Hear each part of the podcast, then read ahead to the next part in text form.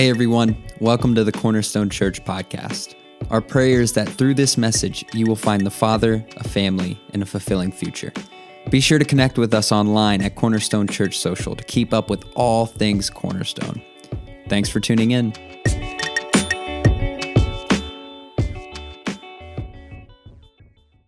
Amen, amen. Why don't you high five somebody next to you and grab a seat? Man, oh man, I don't know how I'm supposed to preach after that. I, I got to be careful for second service. I might lose my voice going into second service. Well, man, I'm so excited you guys are here with us today. It's good to see everybody. Hey, who, who filled out a bracket this week? Anybody fill out brackets? Anybody online? All right, a few people. Um, if you filled out a bracket, how's it doing? Is it doing all right? Look, I, I got to tell you, I started off real hot. Like the first eight games, I was seven and one, and then everything fell apart. and it just completely fell apart, which is pretty much what happens every single year. I will say I'm, I'm proud of my alma mater. I'm a University of Akron guy, and they they showed up. They showed up. They took UCLA to the limit.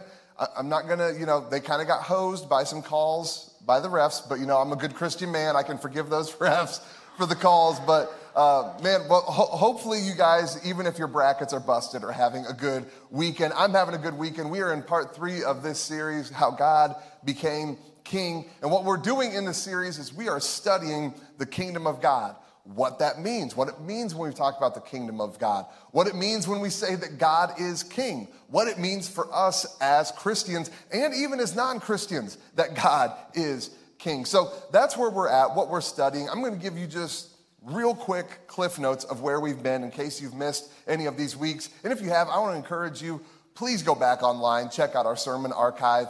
All of these weeks in this series, this is a seven week series, and each week is going to build one on top of the other. So if you've missed any, you're definitely missing out. So make sure that you go back, check those two weeks out if you've missed them. But like I said, here's a real quick cliff notes of where we've been. So, week one, we had a sermon entitled Between the Cradle and the Cross. We talked about how so often Christianity, and not just those of us inside of the faith, but even people who are non believers, we, we can focus so much on the cradle and the cross. We can focus so much on Christmas and Easter, these two huge, miraculous moments in Jesus' life. And we put such a huge emphasis on them, which is great because those are pretty big, pivotal moments.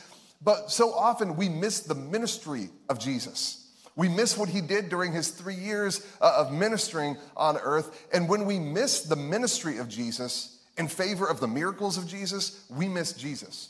So we can't do that. We've got to look at what he did in his ministry, which namely was usher in this new reality called the kingdom of God, which brings us to where we were last week. We discussed the idea that the kingdom of God is not what so many of us think that it's some place that we go to one day that here on earth is just, nah, and we're just passing through anyways, right? This isn't our home. One of these days we're going to go to where we're supposed to be. That that's actually not how scripture refers to our time here on earth. That our time here on earth is a blessed time, and what we're supposed to do is not count down the days until we leave here, but we're supposed to be trying with all of our might to bring heaven here. We're supposed to be following what Jesus said we should do in the Lord's Prayer let heaven come to earth through the way that we live, the way that we treat other people, and the way that we let Christ rule as king in our own life. So that's where we've been, and that brings us up to today. Now, I, have I've done this a few different times whenever I've uh, preached. I've let people know, like a little disclaimer at the beginning. Sometimes I'm more of a preacher, and sometimes I'm more of a teacher. Today is going to be more on the teacher side. We're going to be teaching today, and it's actually funny. I, I changed up my sermon quite a bit from last night. We have a Saturday service, uh, 6 o'clock. If you know anyone who could make a Saturday service, be sure that you're inviting them. It's a great time. We actually had a pretty packed house last night, too. It was awesome to see that. Uh, but it was funny. Chaparrals uh, across the street, they had a huge fight night event. And we, we've got kind of got a partnership with them. They let us use their parking lot. We let them use ours. Man, if you drove by here last night, it looked like revival was breaking out. Like, shoot, people are paying to park at church. This is outrageous. Like, it was, it was crazy. but I did, I, I, changed things up a little bit uh, since last night. I always joke with our Saturday service that they're like you know how comedians before they get ready to do a big show they'll kind of go to a, another comedian show and like test new material there i'm like that's what you guys are saturday service you're, you're the testing ground before sunday morning so uh, today I'm, I'm really excited for this sermon um, what i want to do i want us to start off with a quick question how many people if you have a significant other how many people can remember meeting their significant other's family for the first time Hands up, hands up, hands up online if you're online. Can you remember that? It, for some of I see like the look of horror in some people's face, like, I'll never forget. I mean, it, it explained so much, right? I, I can actually remember this with my wife, Jessica. I remember meeting her parents for the first time. And I also very detailed remember her meeting my family for the first time. If you've been at Cornerstone for a while, you may have heard this story before, but we've got so many new people. I had to share it again. My wife whenever she came over for the first time, whenever we were dating, um, she came over, met my mom. My dad wasn't home yet, so she didn't have a chance to meet him, but met my mom, and I'm kind of giving her a tour of the house. My, my room, like at this point, because my brother and sister moved out, but like my room was the entire basement which was awesome because there's like a fireplace in my room. I'm like, this is awesome. So I'm like, look, this is my room. Isn't this cool? And this is this, this, and this, this. And whenever she's looking in my room, she, she kind of walks over and notes right above the fireplace, in the place of honor in my room, right, right above the fireplace mantle, I'm a big Seinfeld fan. Big Seinfeld fan. There's an episode of Seinfeld where George Costanza takes a very, you know, risque picture of himself. He's This is Jason Alexander we're talking about too. If you don't know what this is, he's he's laying down on like a velvet couch with like black socks up to here, boxer briefs on, and he's like just kind of posing on the couch. And I have that poster framed and mounted above my fireplace. Jessica's in my room. She's like kind of looking around. This woman has never seen an episode of Seinfeld before. And she's never seen my dad. Kid you not. She looks at the picture, is quiet for a moment, and then says to me, and she's not trying to be funny, she's dead serious. She says, Is that your dad?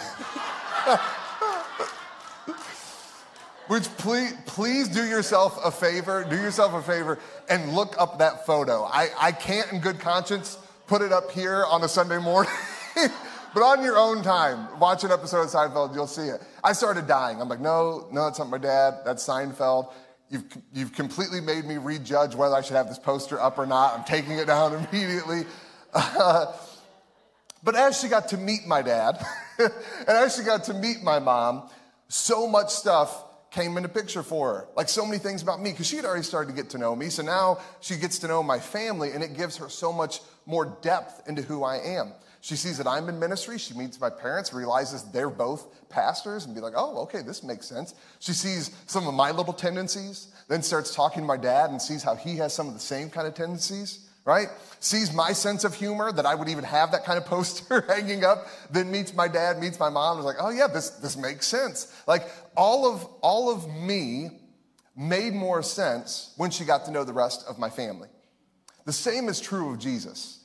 Whenever we get to know who Jesus is, whenever we say that Jesus is king and Jesus is part of, of a triune God, he's part of the Trinity, he's part of God the Father, God the Son, God the Holy Spirit. Whenever we say this and we actually look into what that means, that Jesus isn't just this guy who steps onto the pages of history in the book of Matthew, but that no, he is a co eternal God who has been existing and he has relationship, suddenly we start to see him with all the richness and the depth that we should see him with, and it changes everything for us. We realize that Jesus is the culmination of a story that has been being told for thousands and thousands of years before he even steps onto the pages of history. And so, what we're going to do today, we're shifting our focus. The first two weeks of the series, we talked a lot about kingdom what the kingdom of God looks like. Today, we're focusing not on the kingdom, but on the king. We're going to be looking at who is king. What does it mean when we say that Jesus through God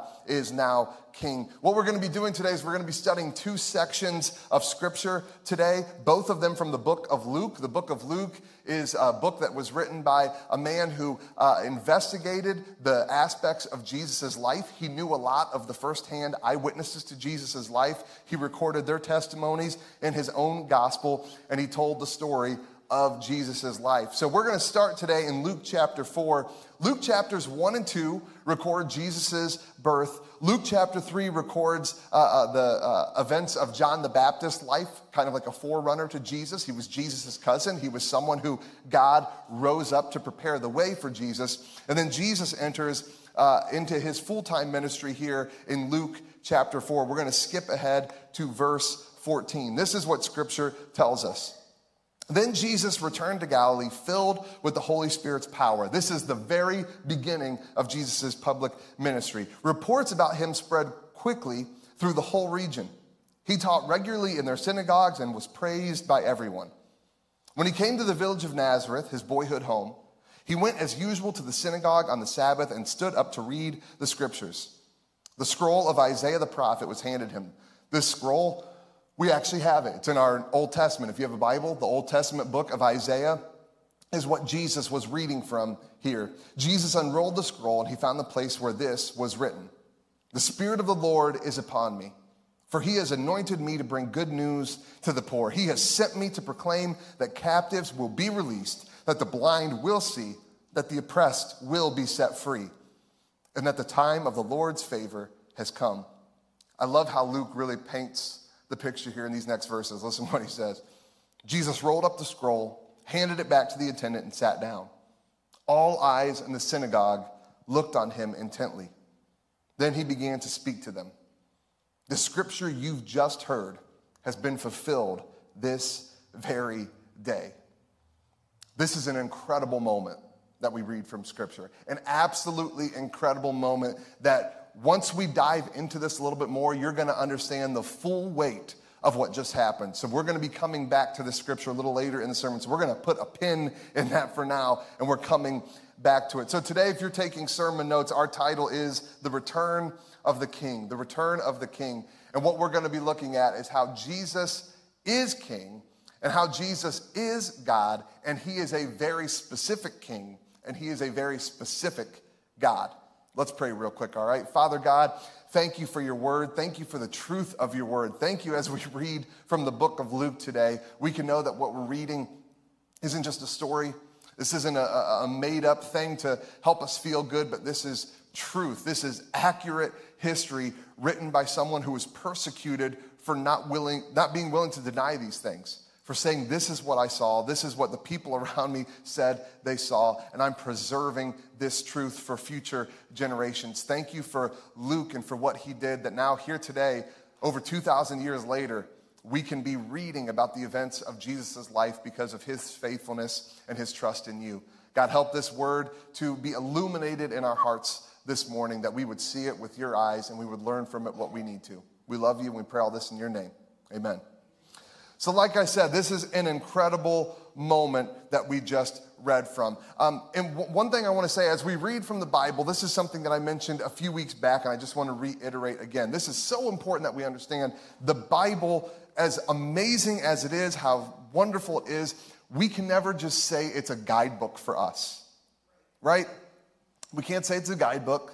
Uh, if you want to live a good life, that's what the Bible's for, so that you can live a good life. That's actually not what the Bible's about we, we try to sum it up into all these little things. I, I shared with you the, the, acronym that we try to say what the Bible is, right? B I B L E, basic instructions before leaving earth. Amen, right? Like that's, that's, but that's not, that's actually not what it is. Of course, there are instructions in it.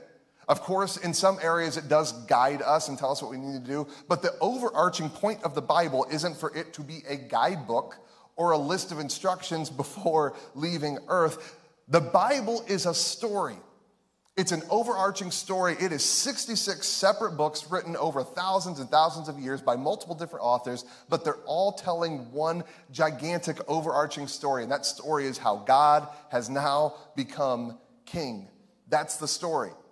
And with most stories, not just scripture, but with most stories, we will notice that there is a recurring theme. We see this. We see this in stories nowadays. Um, uh, Batman, right? There's a new Batman movie just came out.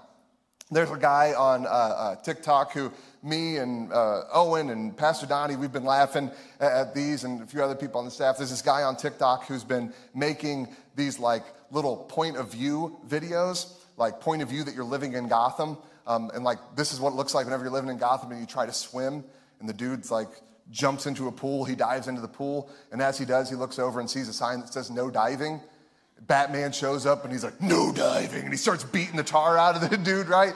There's another one, it's like a little old lady. She's sitting down at a bench and she accidentally drops like her butterscotch wrapper. Batman shows up and's like, litter bug, and starts like beating the tar out of her. Like it's just this, this recurring theme over and over. He's got like a bunch of these videos. And the whole point of it, the whole reason it's funny is if you've ever seen any Batman movie ever, except for the ones back in the 60s, which were like cartoonish, that's Batman's MO like vengeance. Like he's just gonna, he's gonna take out all of his pain and aggression on anybody who is around him. It's a recurring theme that pops up in literally every single Batman movie, Batman TV show, Batman comic.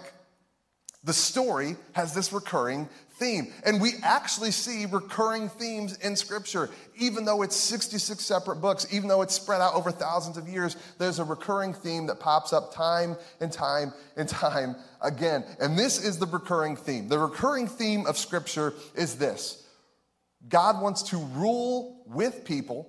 He wants to rule with us. He wants the world to be subdued by people who are ruling it alongside God. God wants to rule with us. We rebel and he has to rescue us.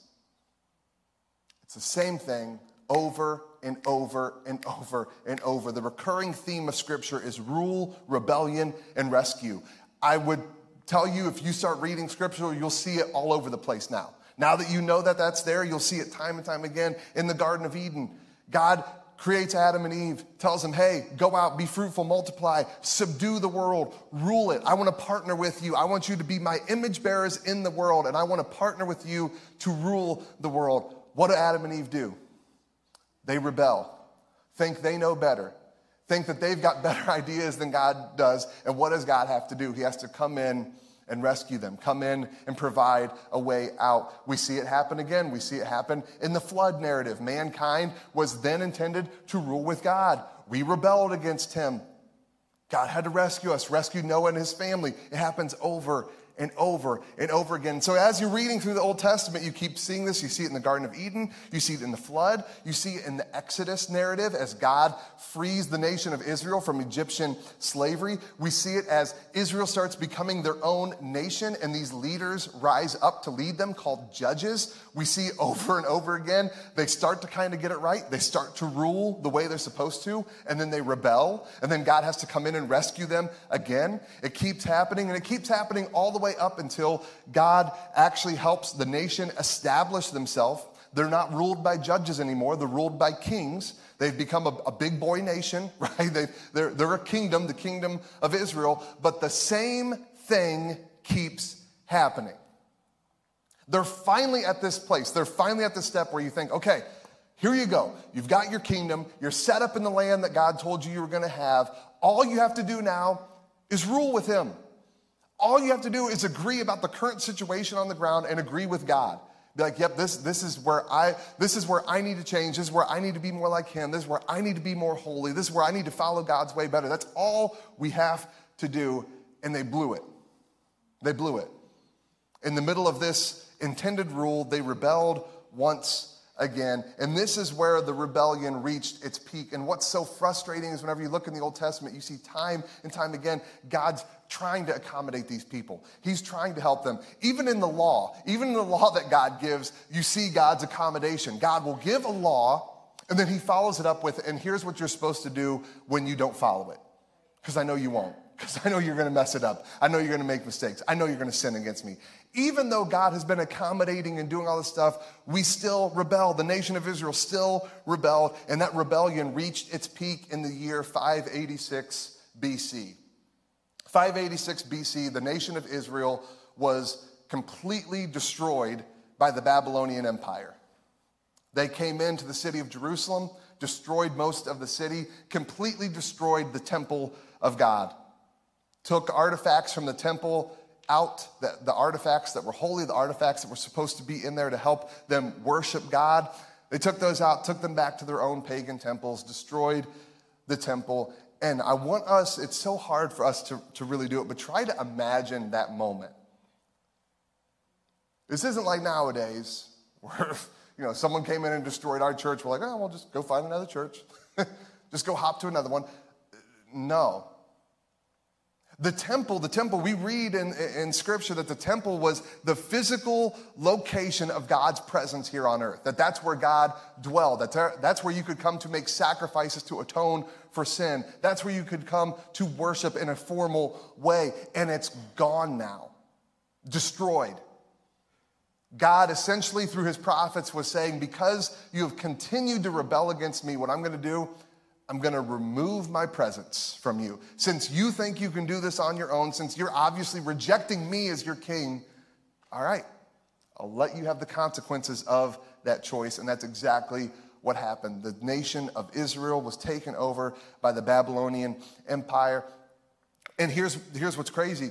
Even though about 70 years later, the Babylonians now, they've been destroyed by an opposing empire, the Persian Empire. Now they're in charge the Persian Empire, they actually allowed Jews to go back and start rebuilding the temple.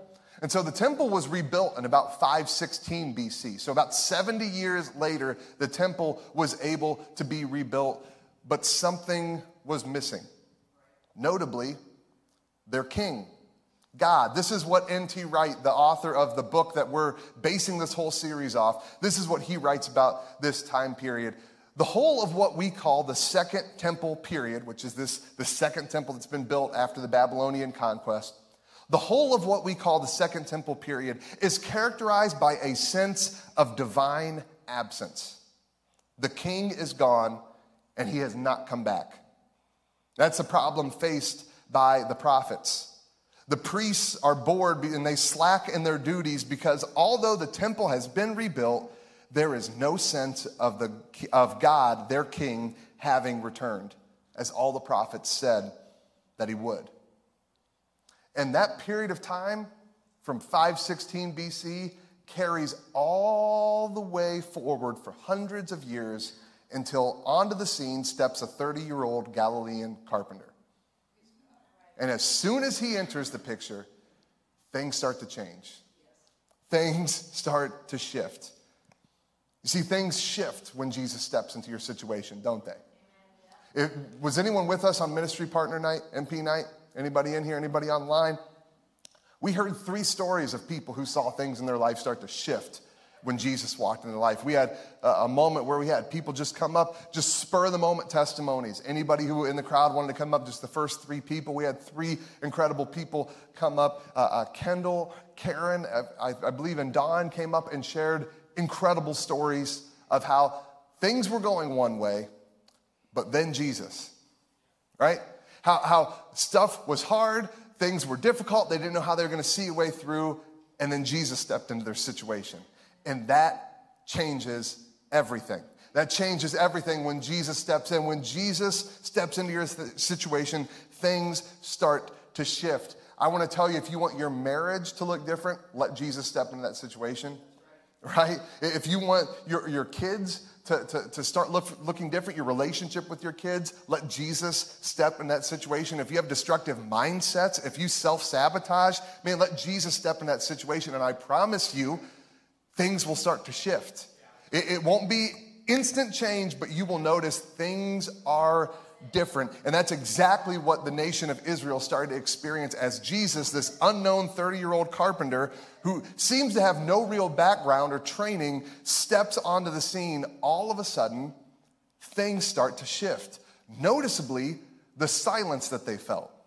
That divine absence that had been in place for about 500 years, it wasn't there anymore. Things were shifting. And not only were they shifting, here, here's, here's what's so important they were shifting in a very familiar way.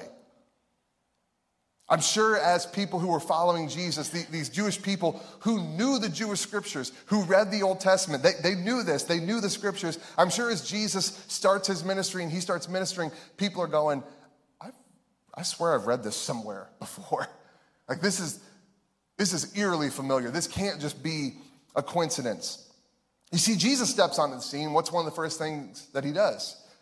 Calls 12 disciples, echoing the 12 tribes of Israel that God called out to be uh, uh, pillars for the Jewish community. And here Jesus is calling 12 disciples. Jesus rebukes the elements. He tells the seas to be still, and they are. I'm sure people are going, man, this is, I mean, this feels like the Red Sea to me. This feels like the same God who is able to cross the Red Sea. This guy's now telling the elements, and he's controlling them, and he's commanding them.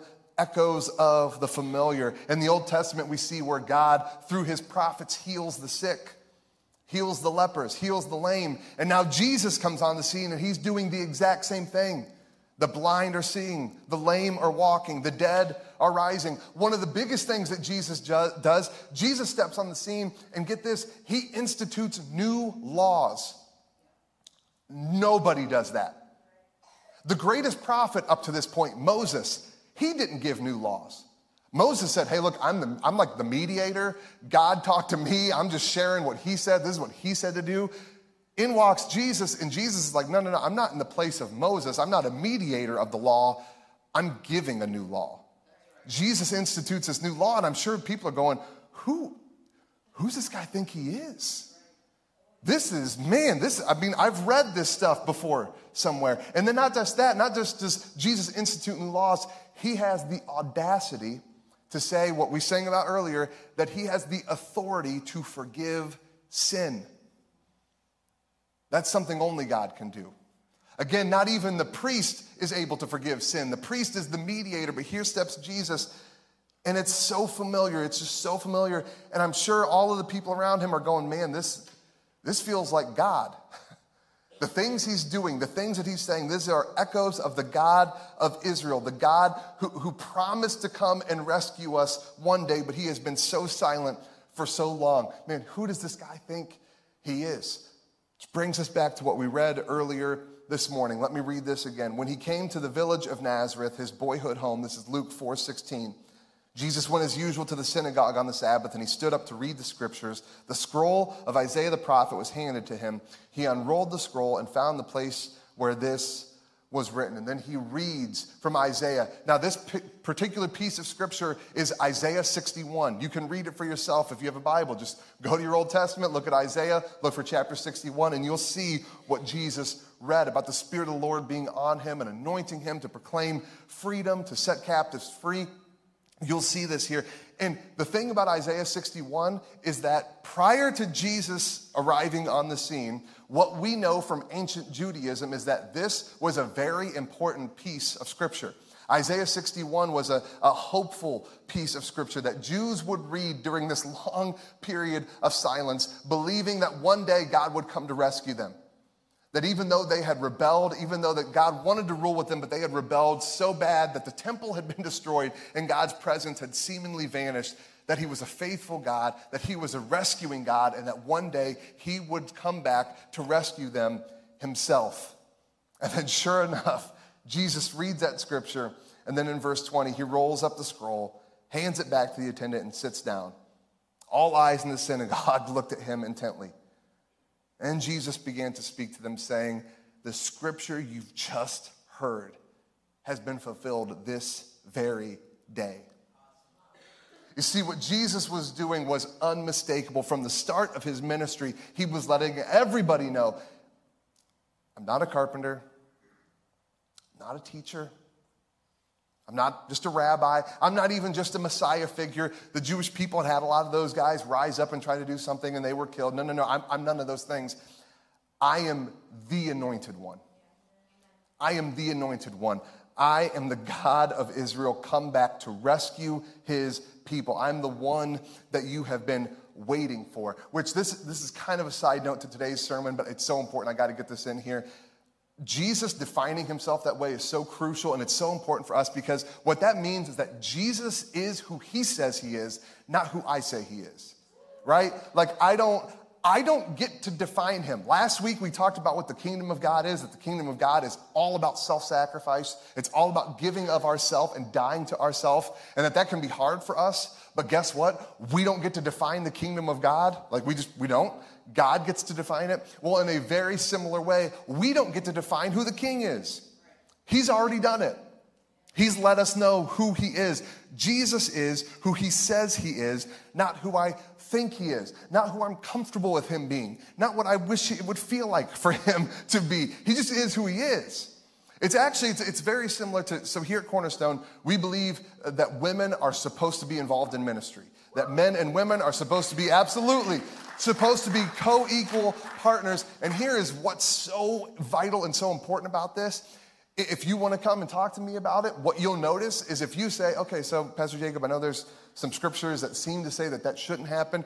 Why, why does Cornerstone believe that women should be co equal partners in ministry? You know what you're not going to hear me say? Well, because it's time. It's 2022. I mean, it's time, right? Like, isn't it time? You're not going to hear me say, well, you know, the way the culture's been going, just, you know, we're trying to, just trying to go with the times. And this is where culture's been advancing, and so we're, we're here too. You're, you're not going to hear that. You're not going to hear me say, well, you know, it just feels right. It just feels like that should be the case. What you're going to hear us point to here at Cornerstone for why women should be able to be involved in ministry is because of what we see God reveal in Scripture, what we see in church tradition, what we see from our own logical reasoning that God has given us with, and through our own Christian experience. That's why we believe that women should be co equal partners in ministry. Not off of feelings, not because it's not time, not because of culture, but because of how it has been defined for us. So, this isn't even really a decision on our part, it's what we already see to be the case. Jesus has already stated who he is. We don't get to define him because of the time, because of our feelings, or because of the culture. He is who he says he is. I don't get to define the king. I don't get to say who he is. He has already done that. And I just want to let you know, as we kind of put a, a tie on that, that's the same with any issue at Cornerstone. If you ever wonder, hey, they stand here on this issue, I wonder why. That's exactly why. Scripture, Christian experience, church tradition, logical reasoning. That's why we stand everywhere we stand. Not feelings, not culture, not its time, nothing like that. We allow it to define itself. And the same is true with Jesus. He sets his identity, not us, which all of this makes me think. I know this is far off, but I want you to mark your calendars now. The very first sermon series following Easter. So, uh, the weekend of April 23rd and 24th, we're starting a brand new series called Help, I'm Losing My Faith. All about deconstruction, all about the, the stuff that's going around right now where people are wondering, man, what does faith? even look like? Who is Jesus really? What is the Bible really? If you have any questions on that kind of stuff, you're going to want to be here for that. It's a four week series, so end of infomercial for our next series, but make sure you mark your calendars for that April 23rd and 24th. So again, Jesus has set his identity. We don't get to set it. He has made it very clear. And if he wasn't clear enough in Luke 4, I want us to skip ahead to one more scripture, Luke chapter 19, starting in verse 41. This is just before Jesus enters the city of Jerusalem, right before he's, he's heading to the cross, his death and resurrection. And as he's entering the city, this is what he says. But as Jesus came closer to Jerusalem and saw the city ahead, he began to weep. How I wish today that you people would understand the way to peace. Jesus is essentially saying, I wish you guys would understand what I've been wanting to do. I want to rule with you. I want to partner with you. This is what I have always longed for, but you keep on rebelling. How I wish today that you of all people would understand the way to peace, but now it is too late and peace is hidden from your eyes. Before long, your enemies will build ramparts against your walls and encircle you and close you in on every side, echoing exactly what we saw happen in the Babylonian conquest.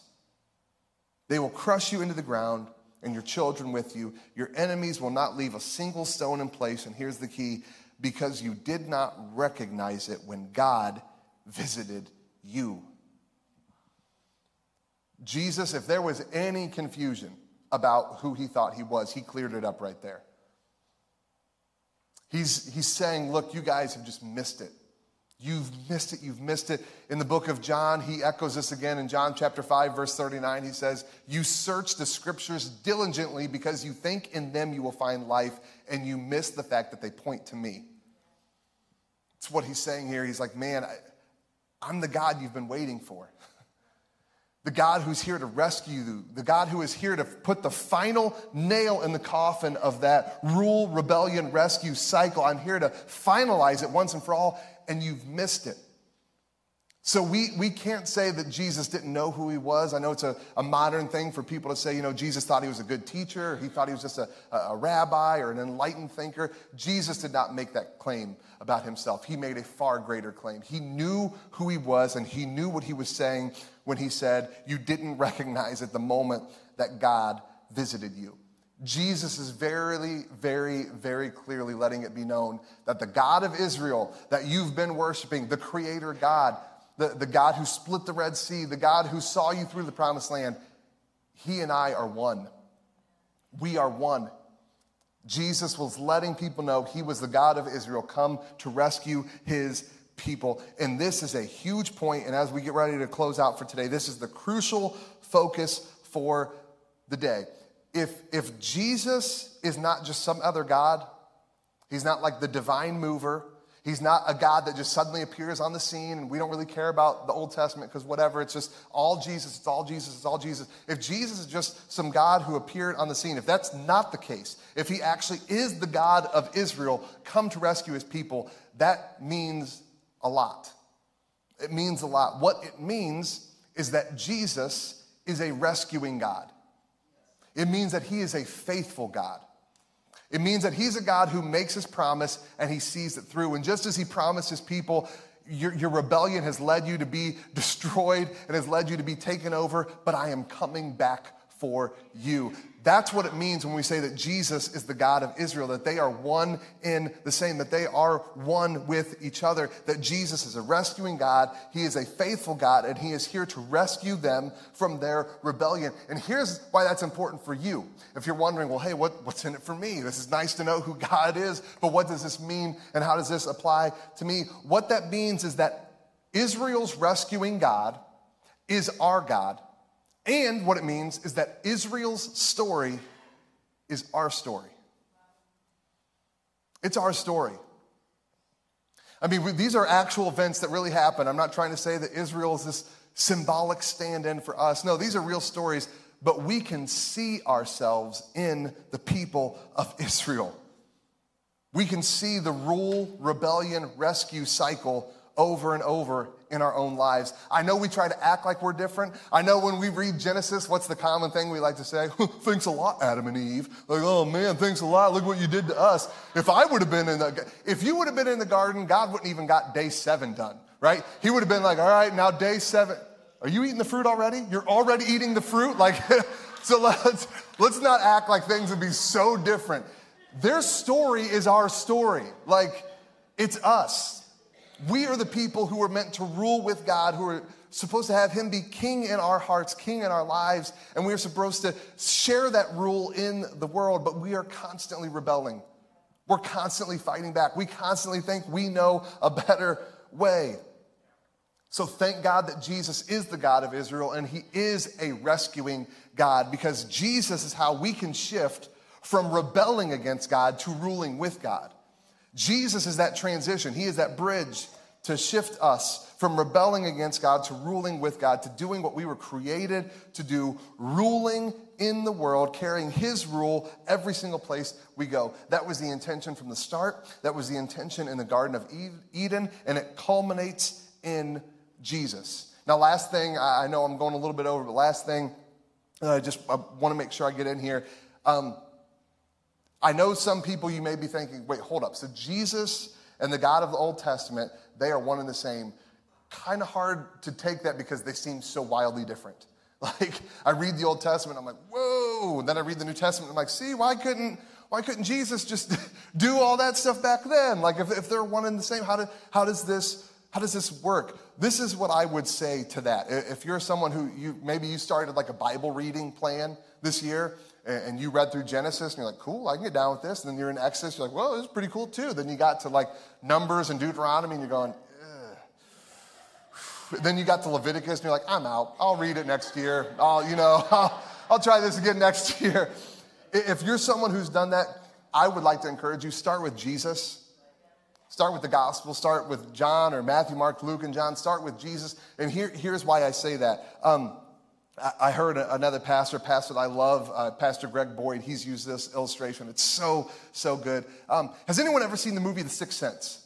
Hands up, hands up. Sixth Sense. Everybody online, Sixth Sense. Such a good movie. I remember my dad just butchered it and ruined it for my sister. She didn't get to see it in theaters. She went to Blockbuster to rent it. Um, got some young people in the room. Blockbuster is this place you would go to and get physical copies of movies, and you could like take them home and watch them. Uh, some people are confused, like Blockbuster. What's a Blockbuster? Uh, so she came home with The Sixth Sense, and I'm sorry if I'm ruining this for you. This movie's been out 20 plus years, so I gave you a head start. She comes home with the movie, and my dad sees her walking through. He's like, "Hey, what'd you get?" And she's like, "Oh, uh, The Sixth Sense." And he goes, "Oh, you believe he was dead the whole time?" My sister's like, "Dad, I didn't." I haven't seen this movie. like, I've never seen it before. Just ruined it for her, right? Uh, and she was saying, like, how the whole movie, because she knew that, she's like, oh, yeah, I mean, I guess I can see it. But it's crazy. If you've ever seen The Sixth Sense, it's like one of the greatest twist endings of all time. Whenever you realize Bruce Willis has been a ghost this whole time, he's been dead pretty much this whole movie ever since like 10 minutes into it. It just, it, it, it's like, what? How? There's no way. Now, the craziest thing is not watching it the first time, but it's watching it the second time. Because whenever you watch The Sixth Sense the first time, as it's ending, you're like, that's not fair. Like they, you know, they made, they, they like cheated in some places. I know I remember him talking to people. I know I remember him, inter- like, you know, being able to talk to people and interact with people. So they clearly, they, you know, they pulled the wool over your eyes, but he really, you know, that, there's no way, there's no way. And then you watch it back again and you start realizing, no, he, the only person he interacted with was this kid who can see dead people. Every other person actually isn't talking to him, actually isn't interacting with him, and your mind is like, what? Like this is this is crazy. And what I want to tell you is that in a much greater way, Jesus is the ultimate twist ending in the middle of the biblical narrative. Once Jesus enters the scene, once his ministry comes in and things start to shift, after you read the life of Jesus, I tell you, you go back and you start looking at some of the Old Testament narratives. You start looking at the Garden of Eden. You start looking at the flood. You start looking at the Exodus, and you start realizing everything through the lens of Jesus. And you see how he was there the whole time. It changes everything. It changes everything. It changes the way that you see Scripture. You see Jesus everywhere, and you see you everywhere. You read Adam and Eve and you realize that's me in my rebellion, rejecting God, and God still intercedes and makes a way for me to live. You read about Israel fleeing Egypt and coming up to the Red Sea, and you go, that's, that's me. that's me constantly in need of a Savior. And Jesus is the God of Israel who splits the sea for me, giving me a chance and a way out. You read the stories of King David and how he showed so much promise and so much potential, and how he almost completely squandered it and lost all of it because of his sin and his rebellion. And you realize, that's me. That's me. I'm constantly rebelling. I'm constantly trying to go my own way, thinking I know better. And here is God giving me chance after chance, accommodation after accommodation, meeting me where I'm at with grace and love and truth. You see Him everywhere. And what you'll always notice, what you'll always notice is that He is the God of rescue. Not just then, but He is the God of rescue now. Whatever situation you find yourself in, He's the God of rescue. He wants to rescue. We just have to be willing. I want to pray with you, all right? Let's bow our heads and let's pray together. Father God, thank you for being a God of rescue. Thank you for being a God who, despite our rebellion, to ruling with you, despite our, our own desire and our own inclination to go our own way. You constantly are meeting us where we're at. You're constantly stooping and reaching down to help us and to rec- uh, rescue us. And God, in no way did you make that more definitive than through the ministry, the life, the death, and the resurrection of your son, Jesus. With his death and his resurrection, the ultimate rescue has been granted and anyone who calls on his name can experience new life, can experience what it's like to have you as king ruling in their hearts and allowing that to change every situation they find themselves in. God, I pray for the people today who haven't made that decision yet, that they would feel their need for you, that they would feel their, their need for a king to rule and to rescue in their life. And that those of us, God, who have already made that decision, that we would every single moment of every single day let you be king so that your rule would change us and therefore it would change everybody we encounter. God, thank you for being so good to us. Thank you for rescuing us. Thank you for being the incredible, incredible, incredible God who is so gracious and so merciful and so loving. We love you so much, Father. We pray all of this in the mighty and the powerful name of your Son, Jesus. Amen. Well, that's all for this week. Thanks again for joining us. If you'd like to contact us or find out more about our ministry, head over to our website at cornerstonechurch.info. Have a great week.